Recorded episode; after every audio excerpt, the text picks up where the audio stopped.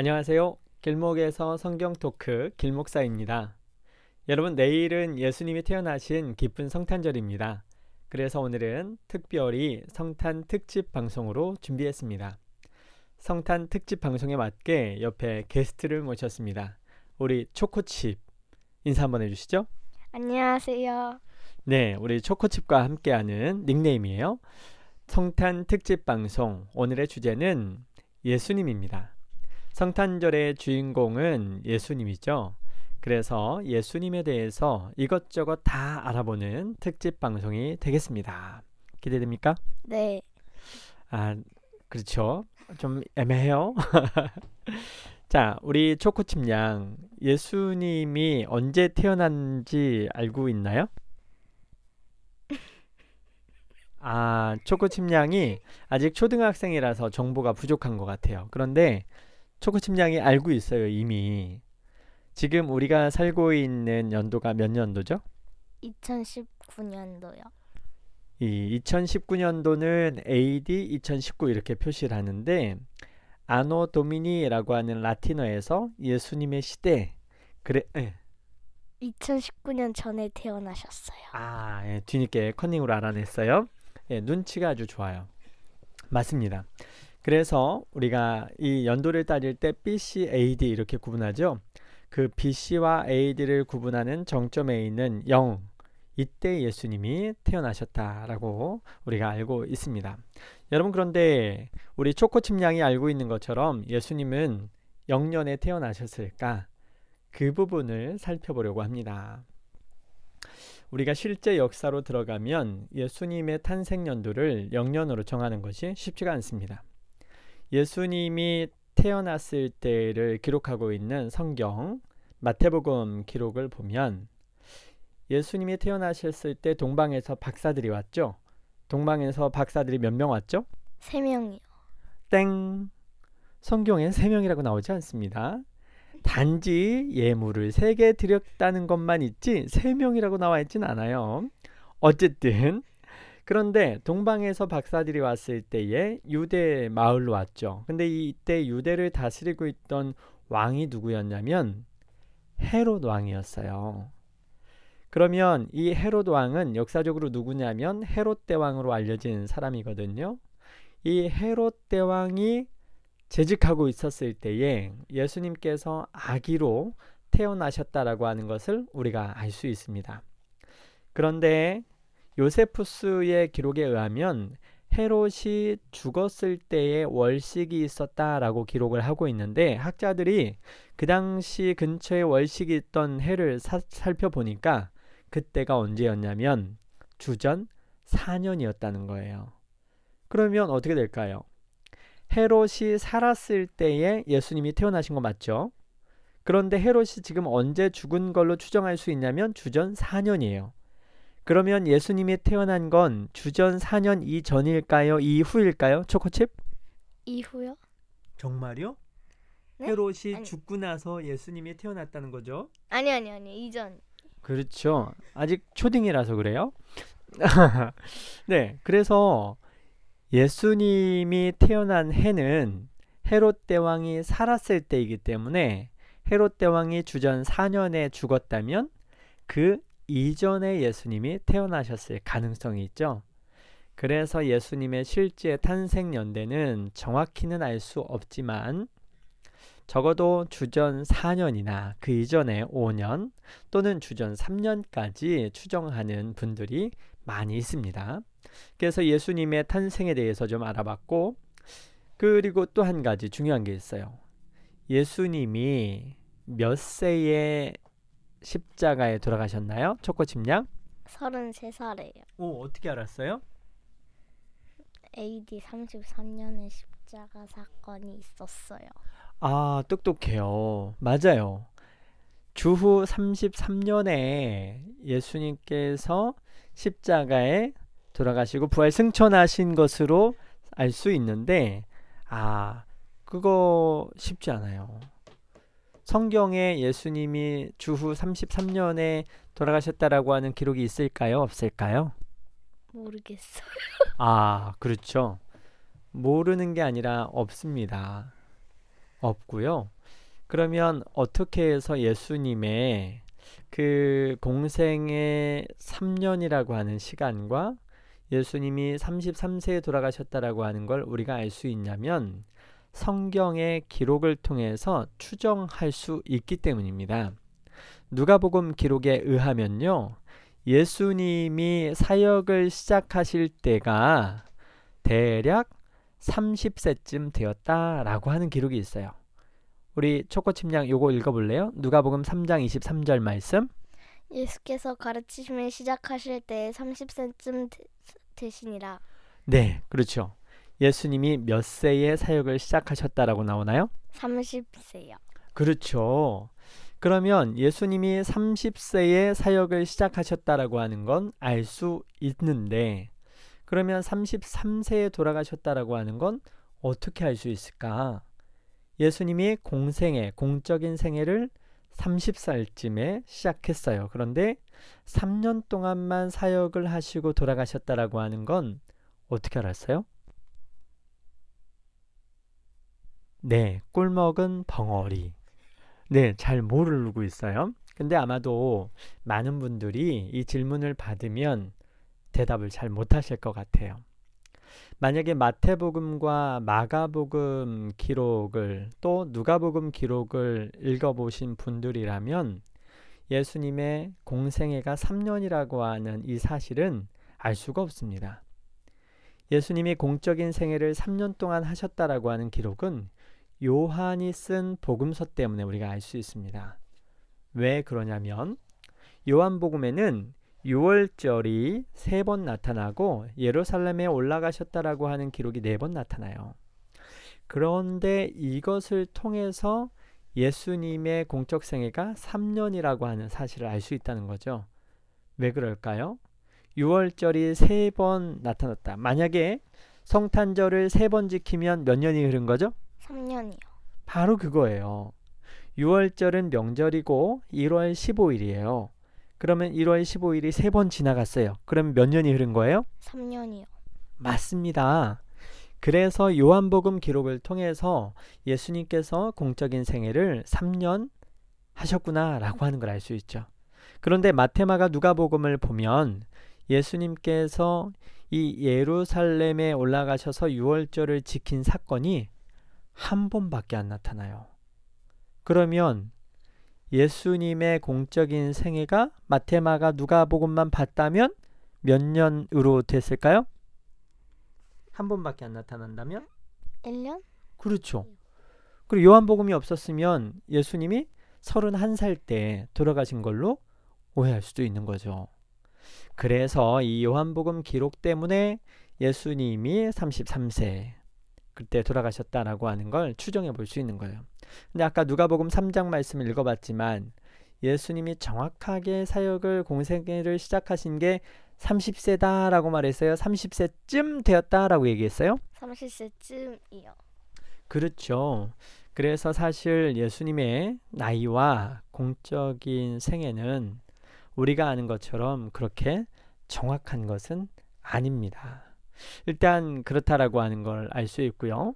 그 다음에 이제 또 중요한 부분이 있는데 예수님이 만약에 이 땅에 우리 곁에 메시아로 오신다면 우리 초코칩은 예수님을 하나님의 아들로 메시아로 구원자로 받아들이고 믿을 수 있을 것 같아요? 네. 진짜요? 네. 아, 다들 이렇게 말할 것 같지만 사실 쉽지 않아요. 왜 쉽지 않냐면 예수님이 2000년 전에 유대 땅에 나타나셨을 때에도 그 당시에 예수님을 믿지 않은 사람들이 있었죠. 누군지 혹시 알고 있나요? 네, 몰라요. 바리새인들, 사두개인들, 응, 그런 사람들 맞아요. 아 했어요. 그런 사람들이 예수님이 메시아인데도 불구하고 왜 안 받아들였을까요? 음... 그렇죠. 힘들어요. 그런데 이런 질문을 한번 던져볼게요. 예수님의 모습을 보지는 못했지만 예수님이 어떻게 생겼죠? 장발에다가 어, 머릿결도 아름답고 그런데 제가 우리 초콜릿 양한테 예수님의 아 초코칩 초코칩한테 예수님의 추정 사진을 보여주도록 할게요. 이 사진을 한번 보면 이게 예수님이라고 한다면 어떨 것 같아요? 어 충격받았어요. 여러분 제가 어떤 사진을 보여줬냐면요. 아마도 여러분은 예수님을 어떤 모습으로 이해하고 있냐면 두 가지 중에 하나일 거예요. 중국 오지에서 어떤 사진사가 찍었더니 어, 그 눈 덮인 모습이 예수님이었다라고 하는 많이 알려진 그 그림과 아니면 옆모습으로 이렇게 초상화처럼 되어 있는 이 미국 사람 같은 장발에 곱슬곱슬한 아주 잘생긴 멋진 외모를 가진 예수님의 모습. 이 둘 중에 하나일 것 같습니다. 그런데 이런 멋진 분이 예수님으로 오셨다라고 한다면 아, 우리 예수님 이렇게 고백하기가 쉬웠을 것 같은데 제가 초코칩한테 보여준 그림과 같은 모습이었다면 쉽지 않았을 거예요. 여러분 예수님의 모습을 역사적으로 추정해 볼 수 있는 단서들이 있죠. 예수님이 어디에서 사셨죠? 그리고 예수님이 무슨 일을 하셨습니까? 이런 걸 생각해 보면 예수님은 목수셨어요. 그러면 목수 일을 하고 또 석공의 일을 하셨기도 했을 텐데 손이 부드러웠을까요? 투박했을까요? 투박했어요. 맞아요. 손이 투박하고 굳은 살도 배겼을 것 같아요. 그리고 예수님은 아마 중동에 사는 사람 그런 이미지와 비슷했을 거예요. 그러면 예수님의 얼굴은 약간 거무잡잡하고 머리털은 곱슬기도 있었을 것 같고 손은 굳은 살이 맥혀 있고 굉장히 부드러운 인자한 모습보다는 약간 투박한 모습일 수 있죠. 이런 분이 우리 주변에서 자신이 하나님의 아들이고 그리고 내가 구원자다라고 얘기한다면 믿기가 쉽지 않았을 거예요. 그래서 이러한 예수님이 오시는 이 모습, 우리 주변에 오셨다라고 하면 우리도 믿기가 쉽지 않았을 것 같다라고 하는 거 생각해 볼 수 있겠죠. 그래서 예수 그리스도를 올바로 분별하고 믿는 것은 오늘이나 그 당시에나 중요한 문제였을 거예요. 자, 이런 문제를 한번 생각해 볼 수 있고요. 그 다음에 이제 예수님께서 태어나셨던 부분을 한번 생각해 보면 예수님께서 어디에서 태어나셨는지 알고 있어요? 나사렛? 어, 맞았어요. 예. 땡. 예. 그, 예. 예루살렘. 아, 땡. 그, 그, 그 베들레헴. 아, 그래요. 세 번 만에 맞춘 거. 그래요, 뭐. 유대 베들레헴에서 태어나셨죠. 예수님이. 맞아요. 그런데 우리 초코칩처럼 나사렛 예루살렘을 이야기했던 이유는 왜 그럴까? 이 성경에 예루살렘이 너무나 중요하게 나타나기 때문이죠. 그리고 나사렛이라고 하는 이름도 우리 나사렛 예수의 이름으로 물러가라 이렇게 할 때도 많이 쓰잖아요. 그런데 예수님께서는 예루살렘 근처의 동네인 베들레헴에서 태어나셨습니다. 그런데 이 베들레헴에서 태어나신 이후에 우리 마가복음과 누가복음 기록을 통해서 보면 이 헤로드 왕이 죽이려고 해서 예수님의 어머니인 마리아와 아버지인 요셉이 애굽으로 피신을 갔어요. 천사들이 피신하라고 그래서 그리고 나서 애굽에서 피신해 있다가 다시 이제 헤롯이 죽은 뒤에 들어오라고 그래서 들어왔는데 이 다시 본 고향으로 돌아오는 들어가는 것을 무서워해서 어디로 갔냐면 갈릴리 나사렛으로 가셨다라고 되어 있거든요. 그래서 예수님께서는 나사렛이라고 하는 동네에 가셔서 유년 시절을 보내셨고 성년이 되어서도 거기에서 사시고 활동하셨다는 거예요. 그러면 한 가지 살펴볼 만한 게 있죠. 예수님께서 활동하신 무대가 갈릴리 나사렛이라고 하는 거예요. 갈릴리 나사렛이라고 하는 동네에 대해서 우리 초코칩은 어떤 동네인지 생각해 봤어요? 아니요. 어, 그 동네는 어떤 동네일 것 같아요? 어, 그, 음. 좋은 동네 아니면 살짝 이렇게 음. 네. 네네 살짝 그런 동네일 것 같대요. 네 맞습니다. 이 갈릴리 나사렛은 그냥 쉽게 말하면 촌동네죠. 그리고 못 사는 동네고 그리고 이스라엘 나라의 북쪽 끝에 있어서 외적들이 침입을 하면 항상 그쪽을 먼저 침입을 하기 때문에 가장 먼저 손해를 보는 곳. 그래서 주민들이 불안에 떨며 살 수밖에 없는 곳. 그래서 그쪽은 개발이 될 수가 없는 곳. 그런 변두리 지역이었던 거예요. 그래서 이사야 선지자는 메시아가 이방에 빛이 되는 이런 모습으로 예언을 하고 있습니다. 그런데 정말 예수님께서는 이방 지역의 땅과 같았던 갈릴리로 가셔서 그곳에서 사역을 하셨다라고 하는 거죠. 그래서 예수님께서 갈릴리 북쪽 나사렛이라고 하는 동네에서 사셨고 활동을 하셨다라고 하는 걸 알 수 있어요. 그러면 촌동네에 유명한 곳도 아니고 개발도 되지 않는 곳이고 아마 학군도 좋지 않았을 거예요. 오늘날로 하면 공부도 제대로 할 수 없는 그런 개발이 안 된 곳에서 살았다면 예수님과 함께 어울렸던 제자들이 어떤 사람들이었을지 우리가 생각해 볼 수 있죠. 아마도 오늘날에 유명 뭐 스카이 대학에 이런 사람들이 제자가 된 게 아니라는 거죠. 촌동네 어부들이 제자가 된 거죠. 자, 그리고 나서 이제 또 예수님과 관련되어서 이렇게 살펴봤는데 또 하나 살펴볼 만한 게 예수님이 오셔서 우리에게 무엇을 명령하셨는가? 어, 우리 초코칩은 예수님이 이 땅에 오셔서 우리가 어떻게 살기를 원하셨다고 생각하나요? 서로 사랑하라. 아, 맞습니다. 서로 사랑하라. 정말 핵심을 잘 말했죠. 중요한 말씀인데, 어, 그런데 이제 이 대전제하에서 우리가 조금 살펴볼 만한 부분이 있어요. 예수님께서 처음 사역을 시작하실 때에 어떤 말씀을 하시고 시작을 하셨는지, 이제 그게 누가복음에 나타나 있거든요. 어, 우리 초코칩이 무슨 일을 할 때, 우리 회장 선거에 나간 적이 있죠? 그때 소견 발표를 했는데, 그 소견 발표할 때에 뭘 약속했어요? 어, 그 서로 왕따 시키지 않고 행복이 넘치는 학교를 만들겠다고요. 네, 맞아요. 내가 회장이 되면 이러이러한 일을 하겠다라고 약속하는 게 그 선언하는 거죠. 취임 선서.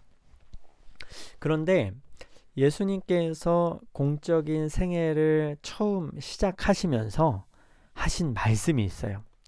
어떤 말씀을 하셨을지 알아요? 예수님이 처음 사역을 시작하시면서 하신 말씀. 그게 누가복음 4장 18절부터 나타나는데요. 이렇게 나와 있어요. 예수님께서 회당에 가셔서 이사야서 말씀을 찾아서 읽으셨고요. 그 말씀이 무엇이냐? 한번 초코칩 읽어 주세요. 주의 성령이 내게 임하셨으니 이는 가난한 자에게 복음을 전하게 하시려고 내게 기름을 부으시고 나를 보내사 포로된 자들에게 자유를 눈먼 자들에게 다시 보게 함을 전파하며 눌린 자를 자유롭게 하고 주의 은혜의 해를 전파하게 하려 하심이라. 네, 바로 이 말씀을 예수님께서 첫 사역을 시작하실 때에 읽으셨던 말씀으로 삼으셨다는 거죠. 내가 할 사역은 이런 사역이야. 내가 이 땅에 온 이유는 바로 이와 같은 일을 하기 위해서야 라고 말씀을 하셨다는 거예요. 여러분 그러면 예수님이 오셔서 하실 사역은 어떤 일인지 아시겠습니까? 굉장히 혁명적입니다. 다시 말씀을 보시면 가난한 자에게 복음을 전하게 하시려고 또 포로된 자에게 자유를 주러 오셨다. 눈먼 자에게 다시 보게 하고 눌린 자를 자유롭게 하고 주의 은혜의 해를 전파하러 오셨다. 이 메시지는요, 오늘날에도 굉장히 위험한 메시지입니다. 가난한 자를 꺼내게 되면 사회에서는 좌파로 몰리거든요. 그리고 이 주의 은혜를 전파하러 오셨다라고 하는 메시지가 더 혁명적인데 이 초코칩은 이 말씀 읽고 이해가 돼요? 주의 은혜가 뭔지? 아니요. 이 주의 은혜의 해는요 희년이라고 그래요. 희년. 희년이라고 들어본 적 있어요? 들어본 것 같긴 한데. 아, 음, 그렇죠. 내용은 조금 어렵죠. 이 희년은 뭐냐면요. 50년마다 한 번씩 찾아오는 해인데 하나님께서 이 희년을 꼭 지키라고 그랬어요. 희년이 되면 어떤 일이 일어나냐면 이 초코칩이 저한테 돈을 빌려갔잖아요. 그러면 돈을 못 갚았어요. 그러면 이 50년째가 되는 해에는 이 빚진 게 다 사라지는 거예요. 빚을 이제 안 갚아도 돼요. 너무 좋죠. 그리고 종이었던 종 삼았던 사람들이 다시 풀려나서 자유인이 돼요. 그리고 이 땅을 저당 잡혔던 사람들이 자기 땅을 다시 찾을 수가 있어요. 모든 게 다 리셋되는 거예요. 이 사회 제도가 처음 만들었던 그 시스템으로 돌아가는 거죠. 이런 일을 예수님께서 전파하러 오셨다라고 선언을 하셨다는 거예요. 예수님이 오시면 이런 일을 하실 거라고 하는데 좋겠어요, 안 좋겠어요? 좋겠어요. 굉장히 좋을 텐데 오늘 대한민국 사회에서 예수님이 오셔서 이와 같은 일을 하셨다면 여러분은 어떻게 반응을 하실까요? 예수님을 어떻게 이해하실까요? 궁금합니다. 예수님이 굉장히 혁명적으로 활동을 하셨어요. 정말 놀랍게 활동을 하셨죠? 희년만 하더라도 오늘날 전 세계에서 복지국가를 이루고 있는 이 모든 정책보다 더 혁명적인 시각이죠. 그런데 예수님께서 이와 같은 일을 하신다라고 선언적으로 나사렛 회당에서 이 말씀을 모토로 삼으시고 사역을 시작하셨다라고 하는 거죠. 그러면 이 말씀만 보면 우리가 예수님이 오셔서 하고자 하셨던 일은 아, 사회 개혁이구나. 이렇게 이해할 수 있을 것 같아요. 그러면 아, 이제 가난한 자들이 평등하게 살게 해야 되겠다. 다 때려 엎어야 되겠다. 부한 자들을 다 이렇게 해야 되겠다. 라고 생각하실 수 있겠지만 그렇게 보신다면 성경을 균형 있게 본 것이 아닙니다. 여러분, 예수님께서 오신 이유를 알기 위해서는 성경 전체를 살필 수 있어야 합니다. 가장 먼저는 사복음서를 보셔야 하고 그 다음에는 구약에 나타난 예수 그리스도의 오셔서 하시는 예언 내용을 살필 수 있어야 합니다. 그리고 더 나아가서는 하나님께서 이 땅을 어떻게 이루어 나가길 원하시는지 그 내용을 살필 수 있어야 하거든요. 그래서 한 부분만 여러분이 더 살핀다면 예수님의 사역을 균형 있게 이해하실 수 있습니다. 예수님께서 많은 제자들을 두셨죠. 핵심적으로는 12명의 제자들. 그리고 나서 이제 이 공생의 사역 마지막에 예루살렘에 올라가시는데 예루살렘에 올라가 보시니까 성전에 가서요. 예수님이 엄청 엄청난 일을 하세요. 그게 무슨 일인지 아세요? 상인들 맞아요.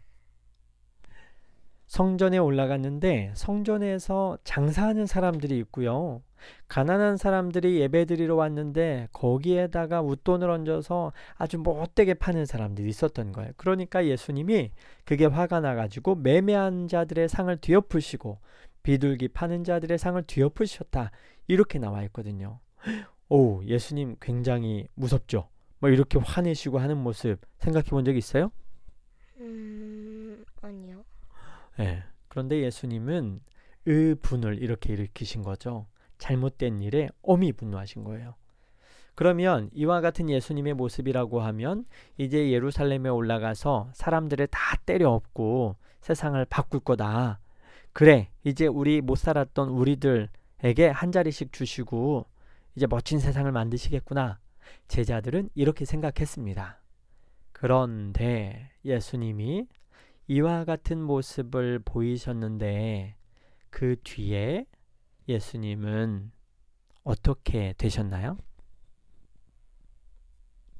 힘없이 잡혀가셨고 십자가에 매어 달려 돌아가셨죠. 예수님의 능력 초코칩은 알고 있나요? 음, 다시 살아나실 수 있어요. 그렇죠. 그리고 이 병사들이 예수님을 잡으러 왔을 때 하신 말씀 혹시 알고 있어요? 아니요. 열두 군단이나 더 되는 이 하나님을 통해서요. 이 천군 천사들로 하여금 이 군사들 따위는 손도 못대게 할 수 있었다는 거예요. 그런데 왜 힘없이 끌려가셨을까요? 하나님의 계획을 이루기 위해서 맞아요.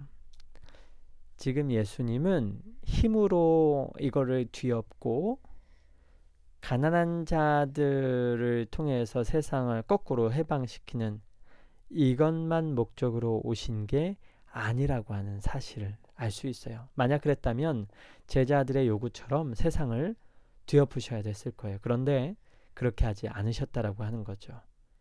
예수님은 예루살렘에 올라가셔서는 오히려 힘 없는 연약한 모습으로 체포되시고 십자가에 끌려 돌아가셨어요. 그리고 더 중요한 사실.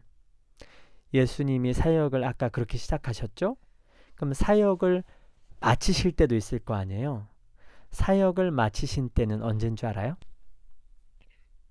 어디에서? 예수님께서 사역을 마치신 때는 십자가 위에서. 그래서 예수님께서 사역을 다 마치시고 뭐라고 하셨을까요? 다 이루었다. 맞아요. 예수님이 사역을 다 끝내신 때는 십자가 위에서였어요. 그리고 예수님의 십자가 위에서 하신 사역이 예수님이 이 땅에 오셔서 진짜 하고자 하는 사역이었다는 거죠. 그게 무엇이었는가? 요한복음 3장 16절 말씀 알고 있나요? 초코칩? 음, 그 하나님이 이 음. 세상에 독생자를 보내셔서 뭐 그를 믿는 자들에게는 영생을 얻고 구원을 받게 하려 하심이라. 맞아요. 이 온 세상을 사랑하셔서 모든 사람들을 구원하시려고 하는 그 목적으로 예수님이 오셨다는 거예요. 그래서 온 세상 사람들을 구원하시는 그 일들이 아까 나사렛 회당에서 읽었던 그 말씀의 내용인데 그걸로만 끝나지 않고 세상 사람들을 죄가 올가매고 있는 죽음에서 구원시키는 것이 최종적인 놀라운 하나님의 사랑 구원이었다라고 하는 것이죠. 그래서 예수님의 사역을 이렇게 여러분이 균형 있게 지금은 짧게 두 부분만 살펴봤지만 여러분이 전체를 통해서 이해하는 것이 중요할 것 같습니다. 여러분 오늘 성탄 특집으로 예수님에 대해서 짧게 살펴봤습니다. 우리 초코집과 함께 했는데 우리 이제 연합으로 게스트를 모시고 하는 게 처음이라 약간은 어색하고 어설펐습니다. 우리 다음 기회가 있으면 더 준비해서 한번 해보도록 할게요. 이 원큐로 가는 방송이라 쉽지가 않습니다. 여러분 기쁜 성탄 되시고 행복한 새해 준비하시길 바랍니다. 우리 초코칩과 함께 인사드리겠습니다. Merry Christmas 할까요? Merry, Christmas. Christmas.